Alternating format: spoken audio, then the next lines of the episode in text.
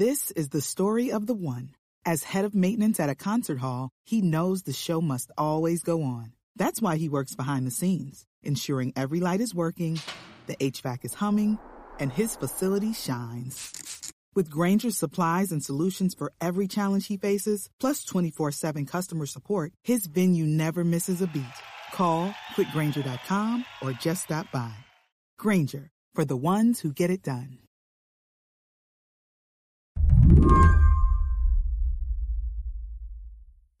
Since the genetic sequence for the coronavirus was first made public in January, scientists worldwide have been working on developing a vaccine. Never before in history has it taken less than several years for a new vaccine to be produced. Dr. Anthony Fauci says a COVID inoculation could be available to the public as soon as next January. And this emphasis on speed has some people worried that politicians are pressuring scientists to cut corners. But other people just want to know how soon they can get in line.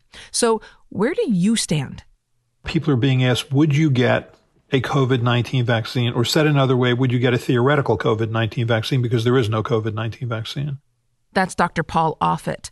Offit is the director of the Vaccine Education Center at Children's Hospital of Philadelphia.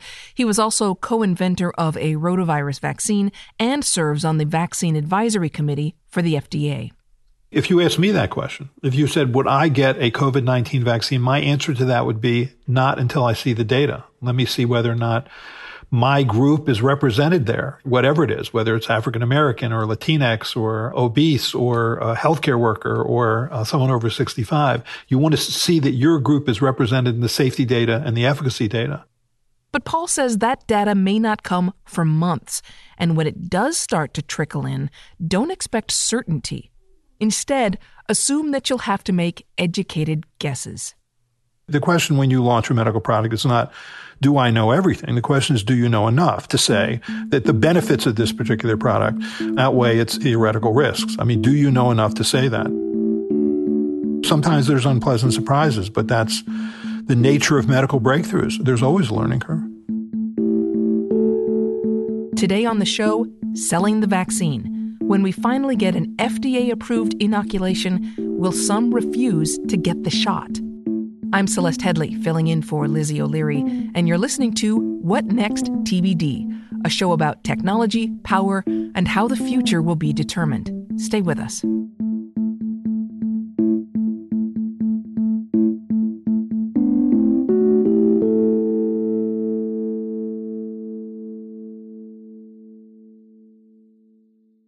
This episode is brought to you by Discover.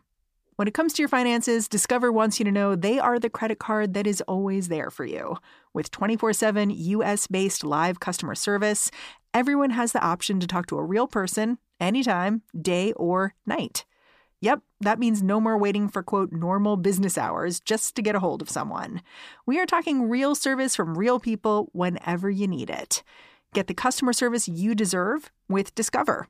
Limitations apply. See terms at discover.com slash credit card. This podcast is sponsored by Cloud Optimizer. As a business owner or IT manager, are your cloud investment costs going up and you don't know why? It's time for Cloud Optimizer. As you migrate your business to the cloud, what you're spending and why you're spending it can get a little hazy. But Cloud Optimizer clears up the mystery and puts the cloud to work for you.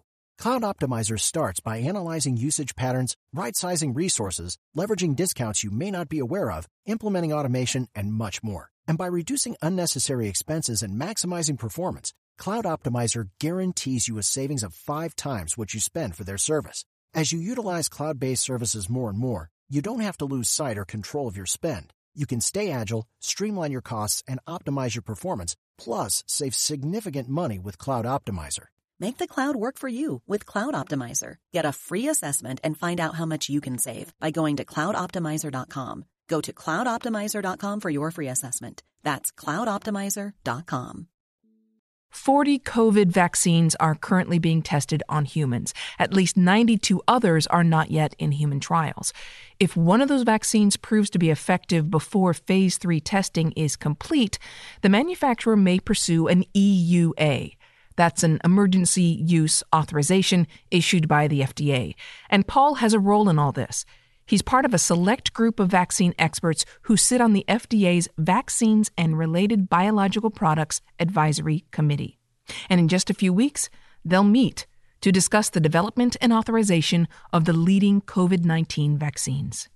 Now, you're meeting with the FDA Advisory Committee on October 22nd. What kind of data do you expect to receive by then?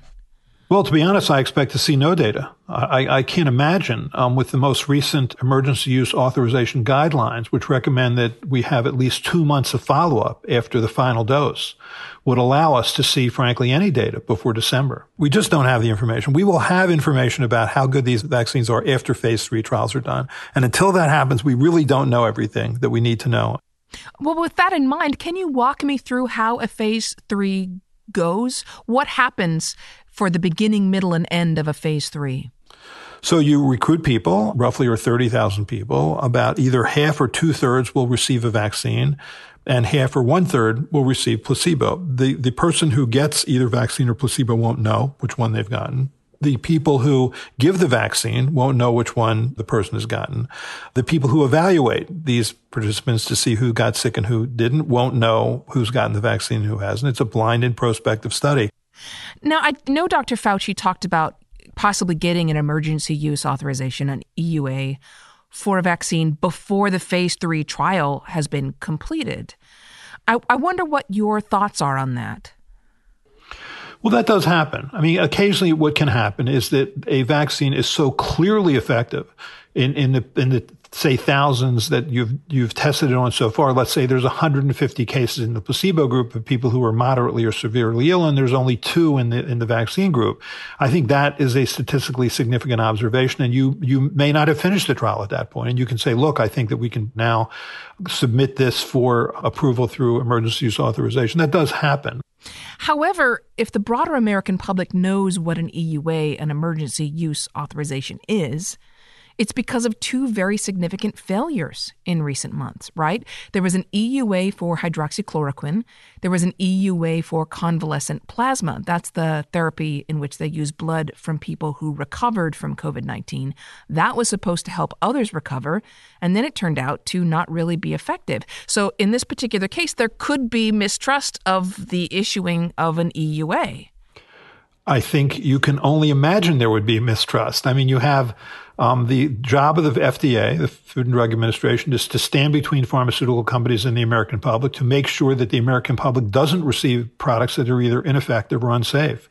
In this case, they received both. I mean, hydroxychloroquine didn't work, and it was it had a so-called uh, heart toxicity arrhythmias associated with 10% of people. There clearly was evidence that the convalescent plasma had not been shown to work. I mean, so much so that the NIH felt that after it was uh, approved for use, that they issued uh, statements showing that there's no evidence that it worked. And certainly, I mean, theoretically, it could cause a problem, plasma, because plasma contains clotting factors, and excess clotting is one of the features of this particular infection. So you're giving clotting factors to people who have a clotting disorder. So the FDA did fail us twice. So the FDA issued two emergency use authorizations. Both treatments failed. It would be understandable if some lost faith in the FDA's process after two very public missteps. But Paul says we shouldn't make a connection between these blunders and the vaccine approval process. He says we can trust the systems that are in place to ensure a safe an effective vaccine. I think there are two things that stand in, in, defense of that. One is the Data Safety Monitoring Board. Vaccines are not treatments, they're preventives, and you're giving them mostly to healthy people. So it's different than giving hydroxychloroquine or convalescent plasma to people who are, are in the hospital. And secondly, the, the FDA's Vaccine Advisory Committee. Stephen Hahn, who's the FDA commissioner, has said that he will rely on the FDA's Vaccine Advisory Committee. Both the Data Safety Monitoring Board and the FDA's Vaccine Advisory Committee are composed primarily people who don't have government affiliations and don't have any associations with the pharmaceutical industry. They typically have historically always given unvarnished, honest thoughts about how they see these vaccines. So I think as long as those two systems are in place, I think we will have what has happened for us for the last 70 years with vaccines, which is, you know, clear evidence of safety and efficacy data that this vaccine is going to be of value. Paul Offit's experience with vaccines began before he was a world renowned expert in immunology and virology. He has strong memories of his childhood years when the U.S. was terrified of another virus. If you look back in, in the mid 1950s with the polio vaccine, polio terrorized parents. I mean, I am a, a, child of the 50s. I wasn't allowed to go swimming, you know, in any sort of public swimming pool. It was just me and my two cousins in the backyard in one of those little plastic pools because my parents were scared to death of polio because polio paralyzed 30,000 children a year, killed 1,500. And like this virus, you didn't know who you were going to get it from because most people who had polio never had any symptoms, just like this virus. Yet we waited to do a, a prospective placebo controlled controlled trial for a year after the vaccine had been shown to be at least safe and, and, and highly immunogenic by Jonas Salk in, in Pittsburgh. But we still waited to do a big phase three trial. And, and so if we can wait then, we can wait now. I'm glad that you took us back in history a little bit, though, because I've wondered ab- about nibbling away at the edges of, of public trust. And if you look at some of the measles or, or the RSV vaccine from the 60s, it actually made people worse, right? It made them sicker when they got the inactivated RSV vaccine. And uh, are we past that that distrust, do you think? Is that far enough back in history? Anytime you make a vaccine, you may have an unpleasant surprise. I mean, what happened with measles and, and, RSV vaccines in the 60s was those vaccines were inactivated with formaldehyde. And then because of the nature of the protein on the surface of that virus actually made an aberrant or unusual immune response. That hasn't happened since. We've gotten much better at knowing what to look for. So I don't think that's going to be a problem. How much better are we at making vaccines? Even within just the past 25 to 30 years, would you say we've, we've, we're head and shoulders above where we were? Yes, we make purer, safer vaccines. I mean, the advent of recombinant DNA technology, protein purification, has allowed us to make very safe vaccines. The hepatitis B vaccine, the hepatitis A vaccine, human papillomavirus vaccines are safe, effective vaccines. So, yeah, we're definitely better than we were 50 years ago. And yet, while vaccines have gotten safer and more effective, public trust has fallen. In the U.S., confidence in the safety of vaccines fell 8 percentage points between 2008 and 2018. I'm sure that those who are sort of the, the formal anti-vaccine people will be all over this and claim that these these vaccines cause a variety of problems that they don't cause. But that's our job is to separate out causal from coincidental associations, and we'll do it. We do it well. I mean, it's the same thing with you know vaccines causing autism. Vaccines don't cause autism. I mean, study after study has shown that. Yet there's still a certain percentage of the population who believes that to be true. You know, all you can do is is use reason and logic. That's all you have on your side. And when people come to a certain opinion that's not based on on reason and logic. It's very hard to use reason and logic to get them out of that opinion, but I think that's all we have. Non white communities, especially, have an have a lot of skepticism around um, not just medical opinions, and, and some of that is for very credible reasons, but of this administration in particular. What do you think about the idea that non white communities might be even less likely to take a vaccine than a white community? Well, historically, they, they have been less likely to take vaccines. I think, though, that we need to get this pandemic under control. And so, so if we have clear data that vaccine, one or more vaccines are safe and effective, then I think we have to figure out what is the best way to convince various communities. I mean, if you're talking about, for example, an African American or black community, there is the National Medical Association, which is an association of African American doctors. They have already talked about how they would go out there to try and, and calm fears associated with, with this vaccine or these vaccines because, you know, choice not to get a vaccine is not a risk-free choice. So I think that's incumbent upon us to figure out who the influencers are among these various communities and, and recruit them to get the word about good science out there. And this all assumes that we're going to have vaccines that are safe and effective. We don't know that yet.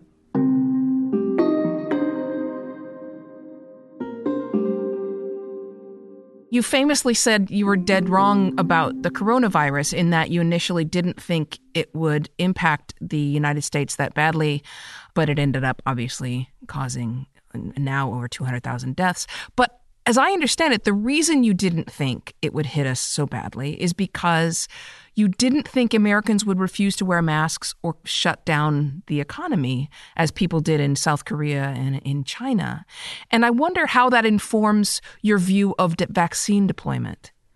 When I looked at what happened in China or South Korea or Japan or Singapore, I sort of thought, okay, these countries are, you know, X percentage of our country in terms of size. Here's the number of cases and deaths they've had. I tried to extrapolate it to what I thought would happen in our country and came to the conclusion that the SARS-CoV-2 would not cause more hospitalizations and deaths in influenza, which last year caused 780,000 hospitalizations and 60,000 deaths. But I was wrong. I was dead wrong. I mean, we did much worse in those other countries. We have roughly 4% of the world's population and, and 25% of the world's deaths. It's unconscionable how badly we've done. And we've done badly because we just have not taken hygienic measures and testing and contact tracing seriously, not as seriously as the other countries have. We don't have any sort of federal policy on this as other countries did. And so we suffer this and it, it's been hard to watch actually. And so I do worry that, that with vaccines, they'll be oversold as something magical as we've been trying to uh, sell magical things like oleander flower extracts or bleach or, or UV light. And I think, you know, this is a real scientific product and it will be of value. It'll be of tremendous value, but it's not magical. And, you know, you can't abandon the hygienic measures, which is the far more powerful of the two prongs that we have to try and defeat this virus. So most likely when people get a vaccine, they're going to need two doses. Is that correct?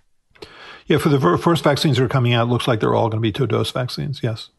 So it's kind of a long process, right? It's you get a dose, you wait a month to get your second dose, but you don't have your full immune response until weeks later. How much a risk is it that people might get that second dose and immediately take off their masks? I think it's it's it's the thing that keeps me up at night. I mean, that's. I mean, I, th- I think the administration has sort of been been selling vaccines as as this magic powder that we're going to distribute over the United States, and this is all going to go away. I, you know, if you think about it, the smartest thing you can do if you if I was given the choice of I can wear a mask and try and do the best I can to social distance or, or get a vaccine I, and I had only could only do one or the other I would pick the mask I mean the mask is you know fits well over my face I, and and will protect small droplets from entering, entering my nose and mouth it should do a very good job of preventing me from ever coming in contact with the virus I want to I want to interrupt you just for a second because you've just said something incredibly important to your mind a face mask is more effective at this point than a vaccine. Yes, I think a face mask and social distancing means that you are very, very unlikely to come in contact with the small droplets that contain the virus. Therefore, you're not going to be infected. If you choose not to wear a mask, then you might be infected. And if you're thinking, well, it's okay because I'm vaccinated, you know, I think the best of vaccines will be, let's say, 75% effective against moderate to severe disease. I think Dr. Fauci would be happy with that. I think every, all the researchers would be happy with that. Well, 75% effective against moderate to severe disease means that one out of every four people who is vaccinated could still get moderate to severe disease, the kind of disease that causes you to go to the hospital or go to the morgue. So no vaccine is 100% effective. And, and I think when you wear a mask and you stand apart from somebody, that's much closer to 100% effective than a vaccine will be. That's why Paul doesn't think it's a good idea to talk about the race to produce a vaccine or to refer to the effort as warp speed. On the other hand, he takes some comfort in the fact that the president is so supportive of the effort. Paul says there was a lot of cause for concern about Trump's views of vaccines when he was first running for president in the run up to the election in 2016, Donald Trump during one of the debates said, you know, quote, we all know vaccines cause autism and that children get way too many vaccines at too high of a dose. He invited Andrew Wakefield and Mark Blaxill, two anti-vaccine activists to his, uh, one of his inaugural balls. And he then flirted with RFK Jr. Uh, to head a commission on vaccine safety and scientific integrity. And RFK Jr. is also a, a major anti-vaccine activist. So I think when Donald Trump was elected, the anti-vaccine movement thought, great, we've got our guy in the White House. Certainly hasn't worked out that way. None of those things that he had sort of alluded to or hinted at never ever happened. So now he's a he's a vaccine advocate. Great. I, I, fear that he may oversell a vaccine and lead people to believe that now they can throw away their masks and forget social distancing, et cetera, which would be a mistake. In the long run, do you do you feel that the medical community is having an, uh, a, a relatively easy time getting its message out unspun? Untwisted without any political spin on it?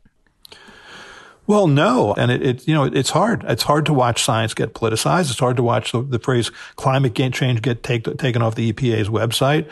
It's hard to watch um, the National Oceanographic and Atmospheric Administration uh, lean on the National Weather Service to change the path of Hurricane Dorian to sort of fit what had been said by the administration. It's hard to watch science be politicized like this. I've never seen anything like it. I never imagined it would be possible, but it has been. And I think people have had their confidence in the FDA shaken. And that is sad because if we don't trust the FDA in this country, we're in trouble. I mean, we need the FDA. And the CDC and the CDC and the NIH. I mean, it, it, that's probably the saddest. I mean, you know, I'm, i was an NIH funded investigator for more than 25 years. I I'm, certainly was on the advisory committee for immunization practices at the CDC. I'm now on the FDA's vaccine advisory committee. I know these groups and they, you know, they are composed of the people who are exactly who you want them to be. They're great. They care about what they do. They're brilliant. They're hardworking and they've been sidelined largely. And it, it's just, hard to watch. I, we certainly suffer that. We have a lot of talent in this country, a, a lot of hardworking talent in this country who have been sidelined, and it's just hard to watch.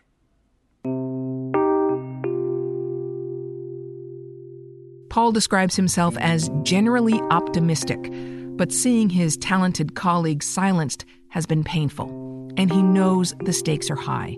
When the vaccine is produced, he says, it needs to be safe and it needs to work. Because if it's not, if it's if it's 20% effective and it and it does have a safety problem, you have just lost the trust of the American public. And they're not going to trust you then on the second or third try. Vaccines are in large part our way out of this. We can't afford to make that mistake.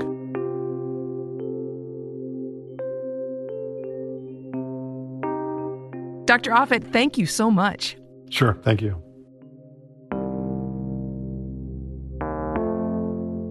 Dr. Paul Offit is a professor of pediatrics at the Children's Hospital of Philadelphia. And that's it for the show today. TBD is produced by Ethan Brooks and edited by Allison Benedict and Tori Bosch. TBD is part of the larger What Next family. TBD is also part of Future Tense, a partnership of Slate, Arizona State University, and New America. I'm Celeste Headlee. Thanks for listening and have a great weekend. Mary Harris will be back in your feed on Monday.